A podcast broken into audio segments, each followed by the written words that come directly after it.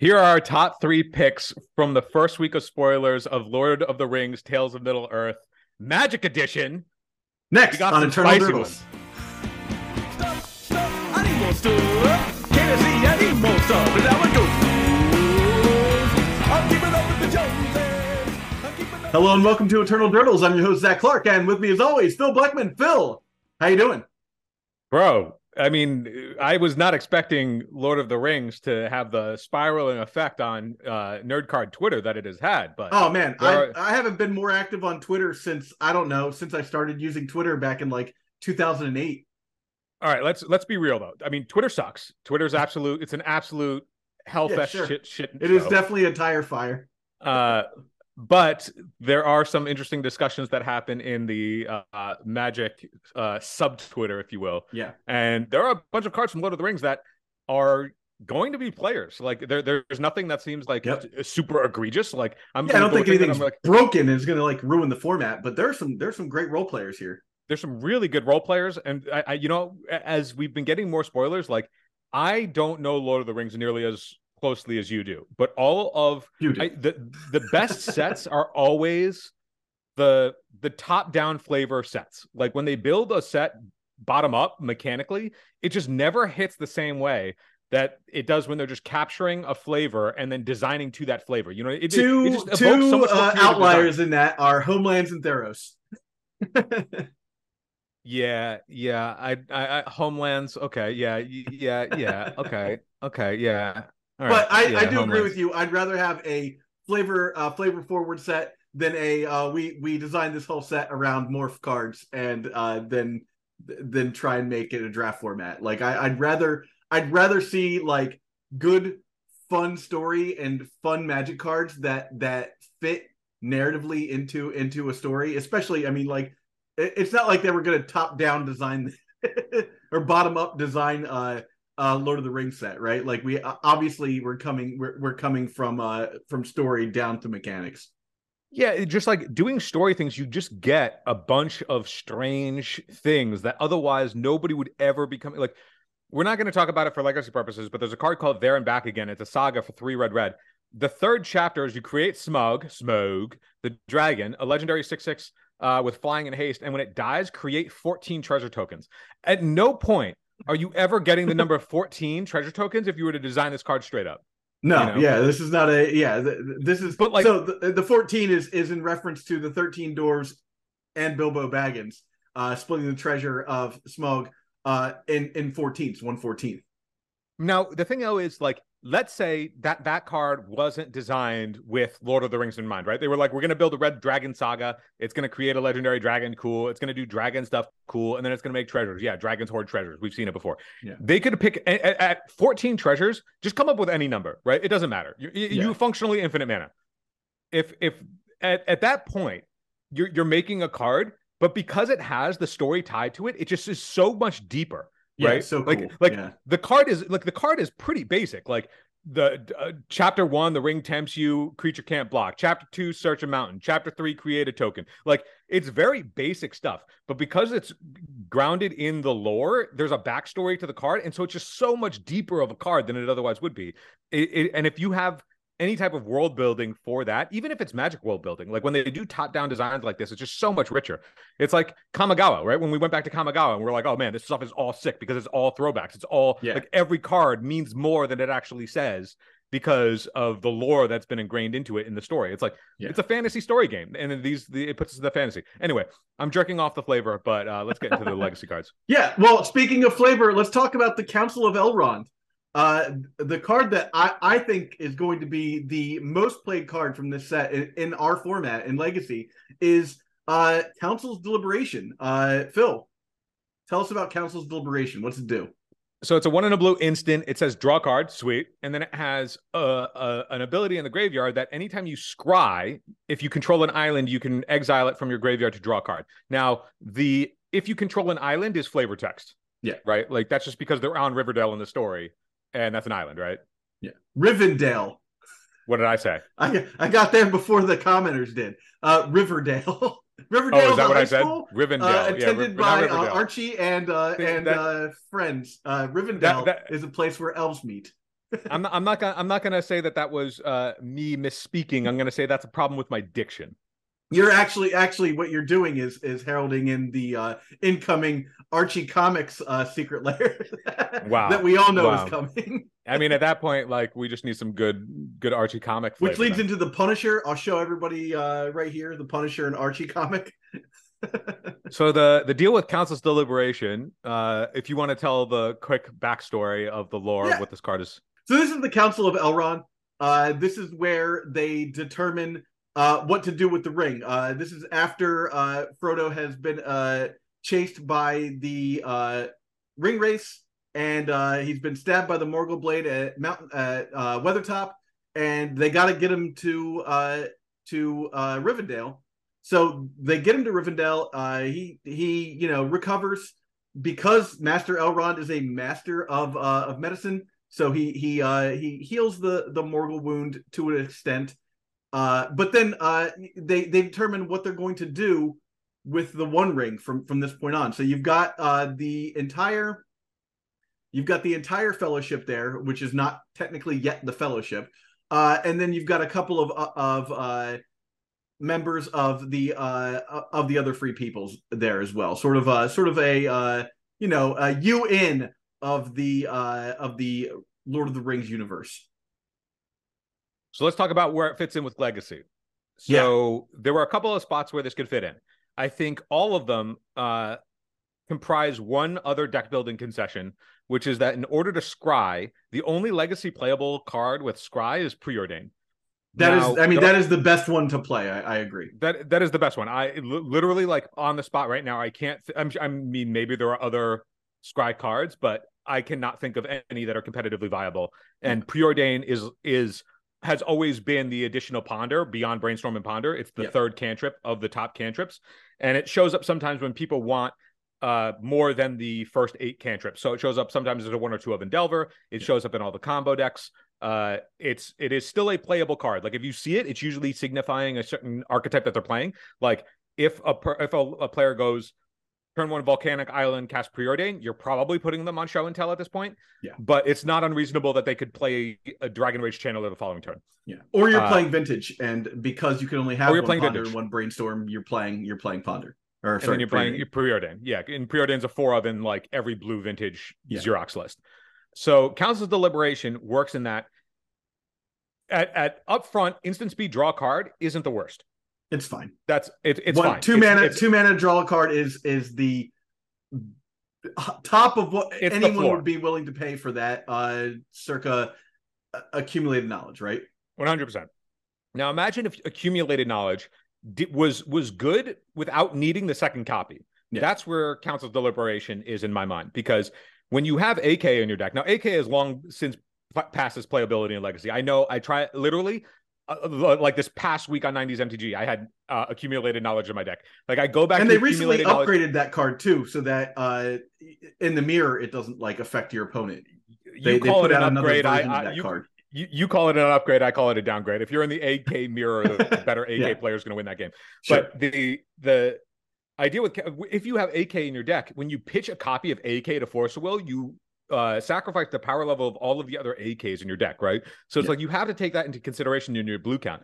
But when with Council's Deliberation, Council's Deliberation does not require anything other than preordain being in your deck, really, and it doesn't need to see other copies of uh itself the way that AK does. Yeah. So Council's Deliberation, you're always going to have an island. Like you're never not going to have an island if you're playing Legacy. You're always going to have an island. That's flavor text. So this just sits in your graveyard, and when you cast preordain, it levels up your preordain to draw two cards.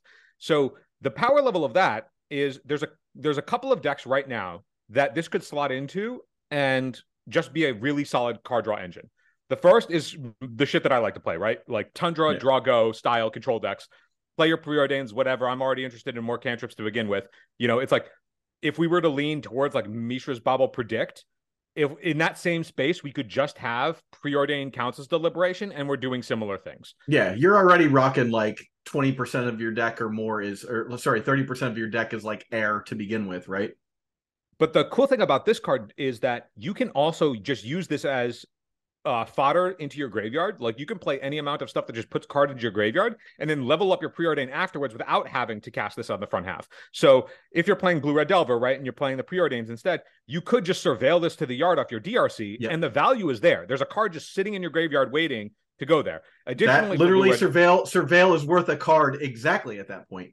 at that at that point, you're Yeah. just dumping a card that for for later is going to be good. The other upside in Blue Eye Delver is if you play Preordain with this and exile it from your yard, it incidentally grows your onboard Murktide because it is an instant or sorcery that's leaving your graveyard. Yeah. So that's that's also a relevant like it, it's little nickel and diming, but it, it it is levels up in ways that it gives you the card advantage that you are looking for in Blue Red Delver.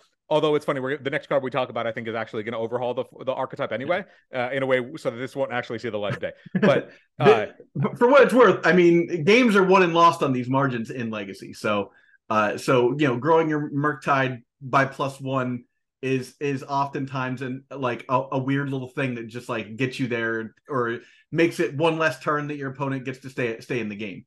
Well, the thing is too in the mirror, it's like if you you can grow your Murktides bigger than your opposing Murktides if you're the one playing Council's Deliberation and they're not, right? Yeah. Like that sort of thing matters too. Um, there, there's also the world where like you can you can cast this plus preordain in the same turn to grow your Murktide to get in for a bigger like in those turns where you go Murktide into Murktide to grow your Murktide to get in for more damage unexpectedly. Like there there's all there's those kinds of uh lines as well. For any other uh, effect, like I was thinking, what other decks would be able to like dump this stuff to the yard without casting it straight up? And one that came to mind was all of the Dack Fayden decks that have co- sort of fallen off the face of the earth. This is another card that, like, if you don't want to stretch your mana to the point where you're just constantly at the mercy of your opponent, uh, and whether or not they disrupt your mana and your colors in any meaningful way, this is another card that you can dump off of your Dack or dump off of uh, uh, any of your uh, discard effects that just offers you value from the graveyard without necessarily like hindering your base colors of Grixis, right? The way that like Uro stretches you into green really heavily in a way that's not necessarily advantageous or in a way that your deck otherwise couldn't have. Uh, it's not helping your deck in a way that you like you are soft to. You're already good at dealing with creatures. Uh, Well- so I think House's deliberation is like the the a very good role player uncommon that's going to level up this card advantage spot that's sort of glaring now that expressive iteration is gone. Like Yeah. you have the option of predict, which I still think is playable. Uh, AK I think is not playable, and then that's kind of it at two, right? Like Yeah. unless you're doing Well- some sort of combo shenanigans, just raw cards, that's kind of it. One of the things I wanted to talk about with this card is is the concept of timing and math with this card. Um, if you're playing uh, accumulated knowledge is a perfect example. You have three other ways to get that extra card off of off of uh, accumulated knowledge, right? Like there are three other accumulated knowledges in your deck. With Council's Deliberation, if you're only playing the four preordains, that is a 25% increase in cards that will trigger that extra card for you. So there, th- there's already an advantage there to, to that. So few games with accumulated knowledge, like, do you draw like a third card off of accumulated? Do you cast your like third accumulated knowledge and draw like three For- cards off of it? I, I, I can tell you from experience that like the the uh, AK on average when it's good is just two mana draw 2 Mhm. Like instant speed drew mana draw two, draw two. Like when you're doing that, you're probably in good shape, right? Yeah. It's like it's always the first one that feels anemic and sucks because you know that in order to cash it in later, you need to spend first you need to find another copy and then spend another two mana. Yeah, exactly. So that's the other thing is the, the math on this is the second card is technically free. Like you were going to cast that preordain anyways. Uh, so uh, when you draw that second card after you scry two and draw a card, then you get the trigger here and you draw another card. So the the one the selection you're already getting off the preordain is sort of doubled, uh, especially if you're putting something on the bottom. You're basically getting to see that much deeper into your deck. So that's that's good all by itself. And it just it doesn't matter when you cast. Like you can hold your preordain, I guess, to like get value out of like a council's judgment that you don't know is approaching. But like if your turn one play is preordain, that's fine. And then you draw a council's judgment or you had one in your hand later. Uh you you know you can rifle that off. And then like later on down the game, you're gonna you're gonna see another preordain or not like you might not but like more than likely you're gonna see another preordain because there's so much air in your deck already um that that second one especially if you cast multiple uh council's judgment that second one's gonna net you all the value that you lost Yeah. you know council's Yeah, deliberation sorry yeah. council's deliberation not council's so judgment key things that you marked there are multiple copies of Council's Deliberation in your yard will trigger off the same preordain. That's Yeah. valuable, right? Yeah. The other thing now, let, let's just talk about raw cards that you actually look at when this goes off. Now, compared to expressive iteration, right, which was just mm-hmm. banned, Three cards. expressive, uh, uh, expressive iteration, you, you get to look at three cards and you get the two best cards in the scenario that you're in, right, Sure. for two mana. Now, that's also blue and red. And there were decks that literally stretched their mana bases just for red. Like Yep. the the four color control decks, they stretched for red to play expressive iteration and Minsc and Boo, but they had to stretch harder into red because uh, expressive iteration was part of their mid game build plan in order to get to the end game of Minsc and Boo. So it's not like if like if they right now the four color decks they play like Staff of the Storyteller, so their base uh Bant splashing red, right? yeah, And they're playing the red- like uh plateaus and stuff. the red splash is Yeah. for Minsc and Boo and then sideboard cards. But in in the when they sit down in the dark, they know that they don't need red until they're minsking, right? Yeah.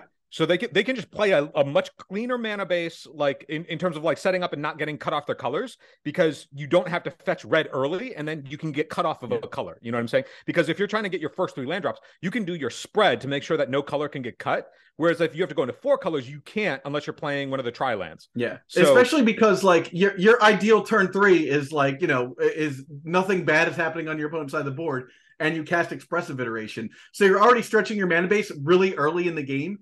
So this allows you to not have to do that.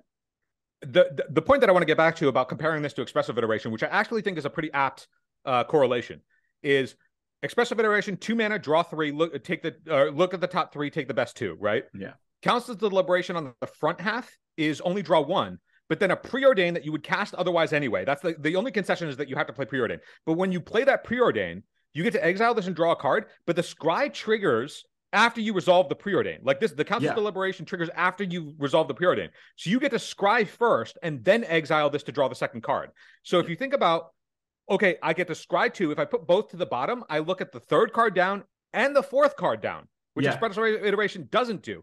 And in the event that I do want to keep one off the preordain, so I scry one to the top, leave one on the uh, uh, and put one to the bottom, I get to draw the card that I wanted off of preordain, and then get a second card underneath, uh, below the card that I didn't want off of the council's deliberation. So in terms of selection, the Yeah. combination between deliberation and preordain, both of which are cards that aren't asking for too much in terms of your deck building considerations, is pretty comparable to. I want to interrupt iteration. you with with one point too, because there are going to be naysayers out there that say, yeah, but you cast expressive iteration and it's one card. You didn't like have to build anything together with it, but the uh, the the opportunity cost there is so is so low in comparison. Not to mention the other point that I wanted to make about this card is is the fact that nobody counters a, like one half of a think twice.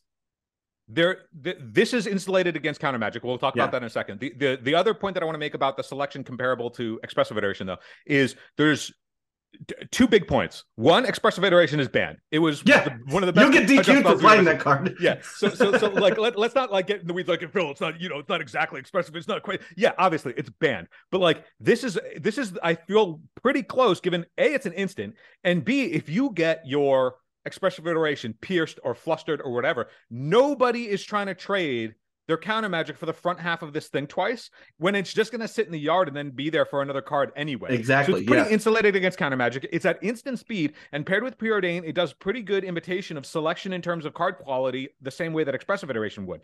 Now, the additional part of that is expressive iteration also meant that there were some times where expressive wouldn't necessarily net you the two cards that you wanted, or the timing of the card wasn't uh, as optimal unless Yeah, you were like specifically looking for your land drop. Where Maybe you drew maybe you drew three dazes and you're like, I don't need these. There, I, I how many times have like yes, obviously expressive iteration was great, but the, like we've all had the times where both we casting it and our opponents casting it have just put a card to exile because they either whiffed on the land that they were looking for, or they found spells that didn't line up with the board state that they were Yeah. currently configured in. So like the the pros and cons, like you know, we could talk for hours about them, but Council's deliberation plus specifically preordain is really close. Like Yeah. it's really close. Like this is the card that I'm most excited about. Like I have my preordains ready to go. Like I'm I'm going to get. Yeah, I need to. I need to get. I need to like get some better looking preordains. They've got those. uh I'll put it up here. They've got those uh sweet old, old bordered ones from the Urza and Mishra decks. Like I, I'm in. I need to go I get use- those. I, I have all, an altered set Of of, the. Venser preordains. So the, the, the old Venser preordains. I think yeah. are- I think those are sweet. So the, the the only thing I'm hoping for with Council's deliberation at this point is I'm I'm I am sold that it is good and that it is Yeah. legacy playable and that it will be uh, a role player in the types of decks that people are looking for raw cards in the in uh, particularly if the format is conducive to allowing for the time to draw cards right like if we're in a very combo centric metagame like you may not have time to do this but in the Of world course. that i think we're going in where a lot of the cards in this particular set are leveling up decks that i think are going to be conducive to raw cards actually being really valuable and this card i, I the only thing i hope for with council deliberation at this point is that we get some sweet alt art that like every other card seems to be getting in this set so i don't have to play with you know I could I could uh, come up with some some ideas for you to get this altered though. That's for sure. I mean, if I get it altered, it's just going to be like an extension of the of the thing. But like, yeah, fair. I, I mean, hopefully we get like these. You know, they have like these sweet altered, you know, alt art, whatever, for every single card, even the uncommons and commons. So like, Yeah. hopefully they just do that for that too, and we, you know, we get to see it. But Council of Deliberation is sweet. It's an uncommon. Pick up your set. It's going to be a legacy staple. Uh, Final note: You know, the only real drawback is you you kind of in the decks that you don't need all that air. You do have to not play ponder. I don't think that You don't have to not play true. ponder, but like in, in decks that you don't need like twelve plus uh, air cards because you're going to play brainstorm, obviously, right? You're obviously playing brainstorm. Yeah. So for me, for the decks that I play, I don't want 16 draw a card cards in my deck. I probably want 12. Uh, so that Yeah. you know, it's going to be more on that. the thing that I think is interesting about council's deliberation is that, like, at de facto at face value, when we don't think too deeply, the first thing that we conclude is like, oh, you got to play for preordain when you're playing council's deliberation, and therefore that has to come at the cost of playing ponder. And I'm also thinking to myself, I'm like, bro, you can just play council's de- like for me. I mean, I'm, I'm maybe I'm thinking through a different lens because I like instant speed card draw for miracles. Yeah. But like, if I'm looking at this card, if I cast two copies of this in a game if at any point I find a single preordain, that preordain has leveled up substantially, right? Yeah. If I if I have two of these sitting in my graveyard and I cast a preordain, that's ancestral recall. That is Right. except you just built you got ancestral recall at home. But that's why I don't think it's necessarily like, oh yeah, you have to play for preordain. Yeah. You could play just some number of additional preordain in top of your brainstorms and uh, ponders on top of council's deliberation. And then when you find the preordain, which you want to cast after a council's deliberation anyway to cash it in, like Yeah. maybe you actually only do want two or three because you want to count the, the council's deliberation in the yard first to, to get the huge payoff. And then even if you only have one or two, if you're playing some number of snapcaster, you can snapcast the the preordain back, and then that will again trigger the council judgment still Yeah. in the yard. Like there's a lot of of layers to think about beyond just oh I have to play four, therefore that means that ponder has to get the cut. I don't think that's true. I think Yeah. that like there's a lot of tuning that can happen, and council's deliberation is strong enough on its own as long as you have some number of preordained somewhere in your list that it's it's a powerful enough payoff in the two drop slot. Well, this is I think only the beginning of our deliberation on council's deliberation. I think Uh, the card is so sweet. It's yeah. so cool.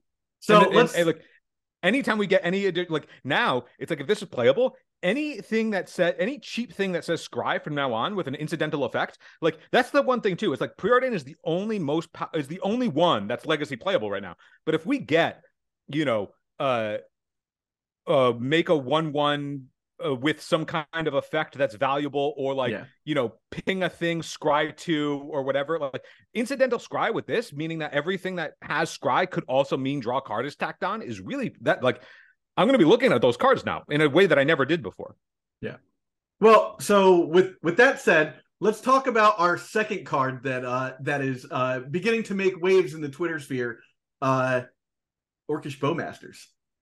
yeah you and i are on uh, a little bit of opposite ends of the the spectrum here we both agree that it's legacy playable but you think it's a role player and i think it is uh format overhauling I mean, I, I think uh, it definitely looks like it has legs. And on my first read, I read to player. It is to any target, so that does change my my calculus a little bit for it. But I so still w- think let's let's just uh, tell people what it is for people who Yeah. haven't seen it yet. I'm sure you have, but like just in case, it's an it's a one one for one in a black with flash. Uh, when it ETBs or whenever a, uh, an opponent draws their first draws a card outside of the one in their draw step, you ping something and create an army. Uh, Yeah. you amass orcs one. that you know what that adds so much to it that I wasn't even like putting putting into my head. When it enters the battlefield, it does this. Yes, That's wild. I you know what? Like again, like I, I still think it's only gonna be a role player, but this card just keeps getting better every time I read it. Think about it like this. Okay, let's think about so I've seen people saying that this is just going to make Delver be Grixis Delver, like de facto Grixis Delver. Mhm. This is a combo card. Like you can you do this with your Echo of Eons, and your opponent draws uh seven cards. So you ping them for you you dome them for seven, make put eight power Make on the seven table. seven. Yeah, yeah. This this is this is like this is the legacy rate Sheoldred, and Sheoldred's already playable. Yeah. Uh, so tell me a matchup. Let's say you're let's say uh, just de facto, right? Before before we dive in too deep on like you know archetypes that this could spawn, you just slot this in in the two drop stop. You are now Grixis Delver. Yep. What matchups don't you want this in? I think you don't want it against uh eight cast. What are you talking about? What? Because That's of my a- draw twos? The draw twos are fine. It doesn't make it doesn't make any difference. Draw twos. It's out. It's whenever you draw a card outside of the draw step. Every single bauble, dome you for one, amass one. Okay. Hit all of your Thopters. Hit your for, you for draw- what it's worth, as as a as a player of that deck, I generally don't use my baubles that often to to draw cards. Like the baubles are there for for uh metalcraft and to improvise, and occasionally like I'll use them to draw cards. But most games end with me having the baubles still sitting on the board, doing you know basically just bring down the cost of my other cards. Now, dude. I'm w- will get the fucking thought- aggro will- deck, bro. Thoughtcast get me? Yes, Thoughtcast is going to get me. Will uh, I just feel like this card isn't fast enough for uh for eight cast. It's it's there. It does it does a little bit of work. It's going to create some blockers, but I don't think it's doing enough against eight cast. And prove me wrong, please. dude I, I i can't believe that this is that your take is that it's not good against eight cast. think one by I think itself it's fine. already Like ta- I just wouldn't like be like, oh, eight cast, I got him. You know? one one of these by itself is going to tax all of those cards in a way that you're going to be punking the life total incidentally that Mhm. now they only have to care about uh making sure that a shadow spear doesn't connect which Yeah. you know there, and there's there's a whole nother card that like you know we weren't planning on talking about it but it's a it's a quick one we could talk about it later it's called cast into the fire but this is at, at first rate it's all the cards that you draw against a cast plus being able to ping thopters or take down an, an additional Emry additional bodies to get into combat to like chump constructs while, while you just like and then uh you keep amassing again to make more bodies Yeah. this in multiples pinging twice keeping everything Multiples is, is is is a problem. Obviously, you need like- to counter those. I, I, I was talking. I was. I, was talking about this. In, I- I think it was. It was one of the discords that I'm in, but I forgot which, exactly which one. But people were like, "Yeah, you know, it's good. It's not great against the non-blue decks." And I was like, "Not good against the non-blue decks? Have you read this card? You play this against elves by itself before they do anything. It shoots down an elf, makes additional bodies, and they can't glimpse. Yeah. You want to play against? You want to play against the green deck? This thing is going to punish their. Oh yeah, it's amazing against elves. I would never, I would never say that this is not it's, good it's against amazing elves. against elves. It's going to punish the people's Sylvan libraries. It's going to be it, it against endurance. It means that your bolt plus this thing pinging it for one gets to trade at parity plus board advantage at instant speed. You want to play against combo? Nice Griselbrand, idiot. Flash Yeah. this shit in. Take a bajillion, make an eight eight. Like Yeah. and kill your Griselbrand, probably. You know, like it's good against Yeah. everything, dude. Like, oh, did you take half of your life total off of a fucking doomsday? Flash this in. Nice cantrips that you're trying to go off for free, doming you all the way down to fucking zero, idiot. Like, this card is good against everything. It's good against every deck. It's good I- against every playable I'm- deck except for like am- maybe initiative. I'm swayed from from being here on it to to now being closer to you about here on it. I I still think that uh I, I still I- like look, I would if I was gonna play Grixis, I would play this. If I I might throw this into uh like what do I take out of Death Shadow to to add this in, right? Like do I do It- I want to play less Murktides? I don't think so. No, no, you're not going to play Mer- Murktide. Still insane. But like, Yeah. also this against any planeswalker. Flash this Yeah. in, ping your Narset. That well, that throws off the numbers. Play this. Okay, what's your Teferi going to do? I have two bodies on the table. You're going to bounce one, draw, and then kill itself. Yeah. Or you're going to bounce the thing and then still have the one one on the table. We're gonna so then get to a point where in, in a year in, in like a year's time, this card's gonna get banned because every deck in the format is playing it, and it's just like whoever can resolve the second one wins. here here's the thing the yeah this the, the battles of like this of of yeah me i'll i'll you play your bone masters i'll play mine ping yours like Yeah. yes that will that will be a relevant thing i i can't tell i can't stress enough when people start playing this card how many triggers people are going to miss like Oh, you're just not going to you're just not going to realize how frequently this thing will trigger to ping something and then and then either build your body or make a body. Yeah. Like it is awesome. Like the, I think the, the, the value the- that's this is one of the few times where the amass situation is actually good. Creating a bigger creature as opposed to more creatures is actually better here. it does both. It Well, no, what I'm saying is is is is mass just adds to the same thing. yes, It goes tall instead of going wide. Like it doesn't create like another orc. You know, it just creates one bigger orc. yes, it's not a um, young pyromancer. So I, I like that here because the, the the fact that this card exists means that your opponent would just play it, kill the kill yours, and and like go go you know keep going like that, or you know eventually they would they would have pri- you know they would basically have like air superiority against you and just like kind of ping off all of your guys, as opposed to uh uh eventually both of these get so big the orc armies that like they can't be shot down by the by the other bowmaster. Yeah, the there's also the in- incidental value in certain positional advantages, right? Your opponent plays in Minsc, they try and plus on their boo, you flash in, kill their boo, have two bodies, like that th- those types of incremental advantages. The, Yeah. I, I this this card to me is the it is pre-selling now for 40 bucks for a reason. It is it is the mini Sheoldred. It will see play everywhere, and it will be good against things that you are not thinking about right now. At least in- it's rare. it's not mythic, Like, so you know. Like, the the, the other side of this too is that like everybody was like, "Oh man, this is the death of Delver." People are gonna play this, shoot down your one, they're your your, this your one man thing, make another. It's gonna be played in Delver. But what, what what's what, what this is the this card is good in both in both fair decks and combo decks because you can just play this in your wheel deck and dome your opponent and make and, and just put lethal on the table. Yeah. But the value of this card making the body next to it larger, but the effect that matters is on the one one. So you want to point your removal at the one one, but then you're going to be leaving a body behind. And then that body can grow bigger. So you can also get into positions where if you have multiple in a game going long, you're going to have positions in combat where it's like, okay, I have the the orc army uh, attack, you block, flash in, ping your thing, make my guy bigger, kill that thing. Like, yeah, th- this it's is like good. its own at every- combat trick too. Especially if your opponent It's decides they combat need to during during uh combat that they need to cast brainstorm or something, and you're like, ha, you know, the the the levels and the amount of positional play that this card offers on top of just being good on rate at instant speed in both combo and fair like this card is nonsensically good I, I like it. I, I, I'm gonna I'm gonna tell you, you swayed me. This card is good. like it's not Is it better than this- Council's Deliberation? I don't think so. i think council's I think deliberation think it is a role is, player i think council's deliberation is a role player nobody's Yeah. really going to change their play patterns to uh, around council deliberation you're going to have to play differently with orcish Yeah. bowmasters in the format like no, I agree. After Bowmasters- after discussing this with you, I think I think you're 100 percent correct. Bowmasters is going to be the cause of people winning and losing a lot of games based on how they timed it and how you time your spells around a Bowmaster. And if your opponent plays a Bowmaster and puts it on a stack and you get to respond to it and then not grow their thing, that will matter. Like There, there's there's a lot of positional play to this card in in you know, I think we're only grazing the tip of the iceberg. I think this card should 100% be a four of in your collection because it will be in a lot of different decks.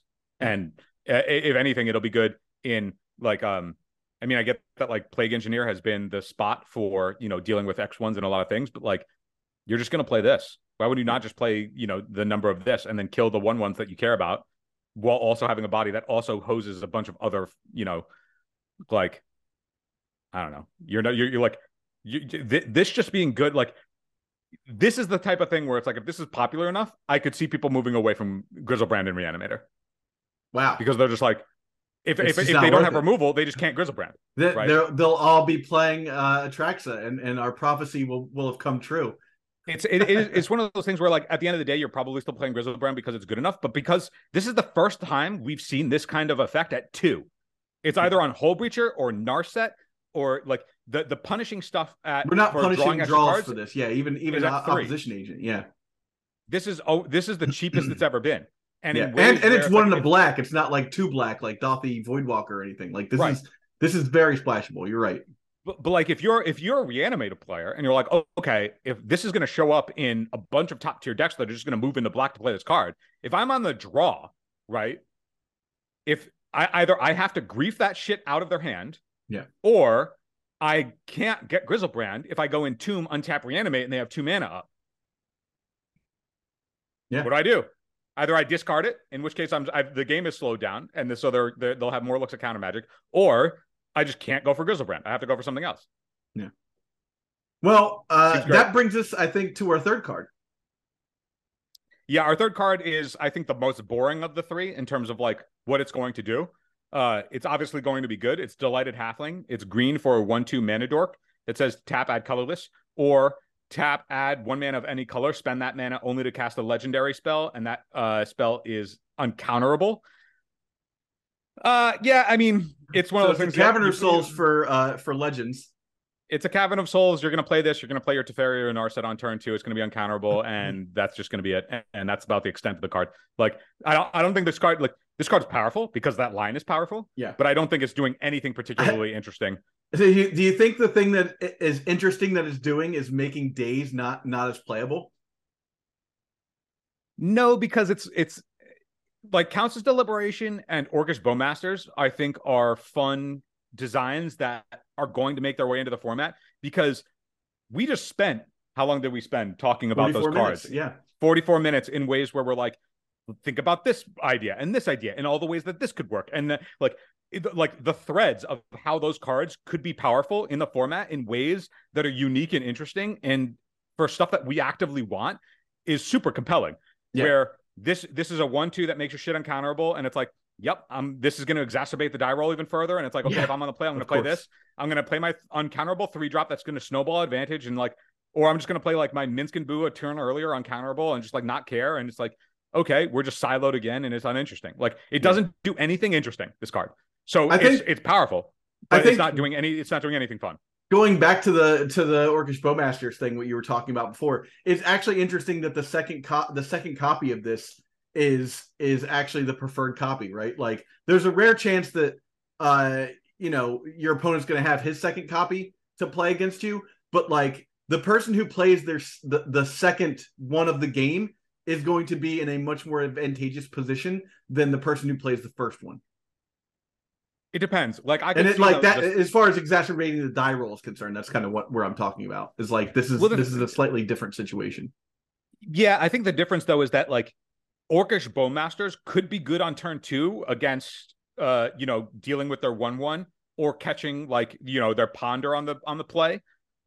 But it's not necessarily like, oh, I have to play it immediately for it to be good. You Yeah. can just not play it. You can sandbag and wait until you can hold it and wait for a brainstorm yeah yeah you you can wait for a brainstorm. You can like what we were talking about of the positional advantages that you get in combat by like Yeah. adding a ping to something and then getting a getting another block or whatever. Like uh you know stacking your your damage based removal like a bolt on top of the ping like those types of things matter there there are there are so many situations where the timing of a bowmasters and how you decide to point the damage and how your opponent plays around it if they're thinking about it is super compelling like Yeah. the, the, the, the replayability on Orcish Bowmasters and all the variety of different ways that it's going to like influence a game and influence play is is really fun. Yeah. Your your And- delighted halfling yeah, on turn delighted four, halfling is not a no Your, your, your, your delighted halfling is good exactly on turn one and Yeah. exactly when it makes an uncounterable snowball uh, the following turn. That's Yeah. it. Like it does nothing else. It is it is it is a like delighted halfling is boring and dumb and it's powerful, but it's in my mind you have these two uh these two I mean I, not necessarily masterpieces, but like two incredibly interesting, thoughtful designs yeah. for legacy in terms of council's deliberation and orcish bowmasters. And then this ham-fisted piece of shit delighted halfling. Yeah like it is so vast in terms of like the Yeah. quality of design between the three cards that we've talked about versus like the two, first two versus delighted halfling delighted halfling is trash absolute Yeah. trash and the people who are like yeah let's throw this in the file be ashamed and the other two here- though d- raises yeah. raises Uh, here's the thing. Uh, so this is only three of the cards, and we're gonna have the full set spoiler when we do that. But I wanted to make sure that we didn't go through everything in one in one go. I want I want to like have a legit like sit down. Maybe we'll invite somebody on for for the for the actual spoiler. But we're on we're just a little over halfway through the set as far as cards have been spoiled, and we've only this has been like what four days, three days since uh, And- the spoilers have begun. So I'm I'm I'm super hyped. And these are just cards that are like main deckable players in Legacy. This isn't even talking about the cards that are just levels up in terms of sideboard options. Like, Yeah. real quick, because there isn't really much to talk about other than that it's an upgrade and what the format was looking for. Cast into the fire, one in a red for an instant. It's choose one. It's a forked bolt or exile an artifact. Exile an artifact. Exile an artifact. Like we were just talking about how Orcish Bowmasters is going to level up Delver in a bunch of ways. Guess what? Having your uh Forked Bolt at instant speed, which is a card Delver has already played against shit like Elves previously in the past, but also exile your Cauldra, exile your fucking uh Chalice of the Void so your Emry can't rebuy it or just kill the Emry. Like that the, that card is hot. That card's going to show up in sideboards. Like that's just an upgrade. There's not much more to talk about it beyond that. It's just And good. and like look, in the future you're gonna see this and you're gonna be like, oh yeah, and it also gets rid of my opponents with the one ring. And it gets rid of the one ring, which is why. Right. th- That's I mean, that's exists. why. That's why, like exile into the fire, like it, the, flavorfully, it needs to deal with the one ring, and the one Mhm. ring is indestructible. So this is exile. So like that's why it's there. But, Yeah, like, because when we're yes, talking about the menace that the One Ring becomes in the format, we're gonna have to we're gonna have to play this the, card, the, right? the, the one ring is going to be format overhauling in itself. But Yeah. like Orcish Bowmasters as another way to punish that on top of it. Like I was talking about how the one ring is going to overhaul the format in ways that people are not expecting. The card is obscenely broken.